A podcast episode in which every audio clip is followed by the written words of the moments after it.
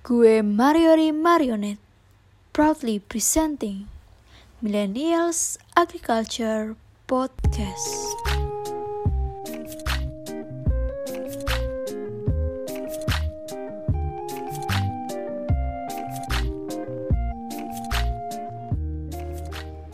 Sesuai dengan judul podcast kali ini, gue bakal angkat topik tentang Millennials Agriculture.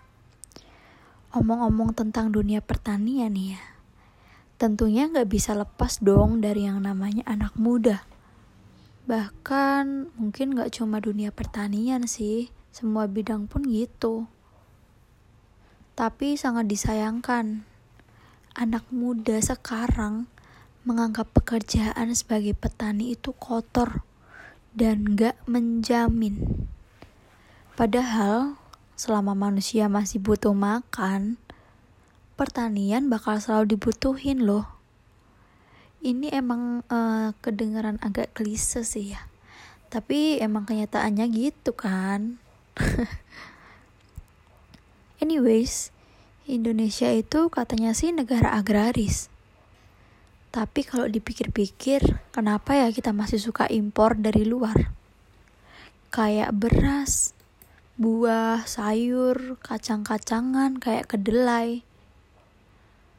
Kalau gue sih berasumsi bahwa Indonesia sedang dalam fase pergerakan menuju negara maju gitu loh, yang dari yang dulunya dari negara berkembang, yang awalnya berbasis pertanian seperti sumber daya alam itu, dan berkembang menuju ke negara berbasis industri. Hal itu juga bisa didukung karena semakin minimnya anak muda yang e, ikut terlibat dan mendukung dunia pertanian. Padahal kalau dipikir-pikir lagi ya, bukannya negara bakalan lebih maju kalau jadi negara pengimpornya. Dari kasus tadi udah jelas banget kan kenapa anak muda sangat dibutuhin di sektor ini. Pertanian itu gak melulu jadi petani loh, terus ngerjain sawah gitu. Tapi lebih dari itu, karena pertanian tuh luas banget. Mulai dari jadi agen-agen perubahan yang kasih info tentang agriculture innovation yang terkini buat masyarakat di sekitarnya, atau buat petani-petani tua yang mungkin uh, ketinggalan informasi. Atau kita juga bisa ngasih tahu tentang harga pasar terkini, atau gimana cara ngehubungin petani langsung dengan konsumen.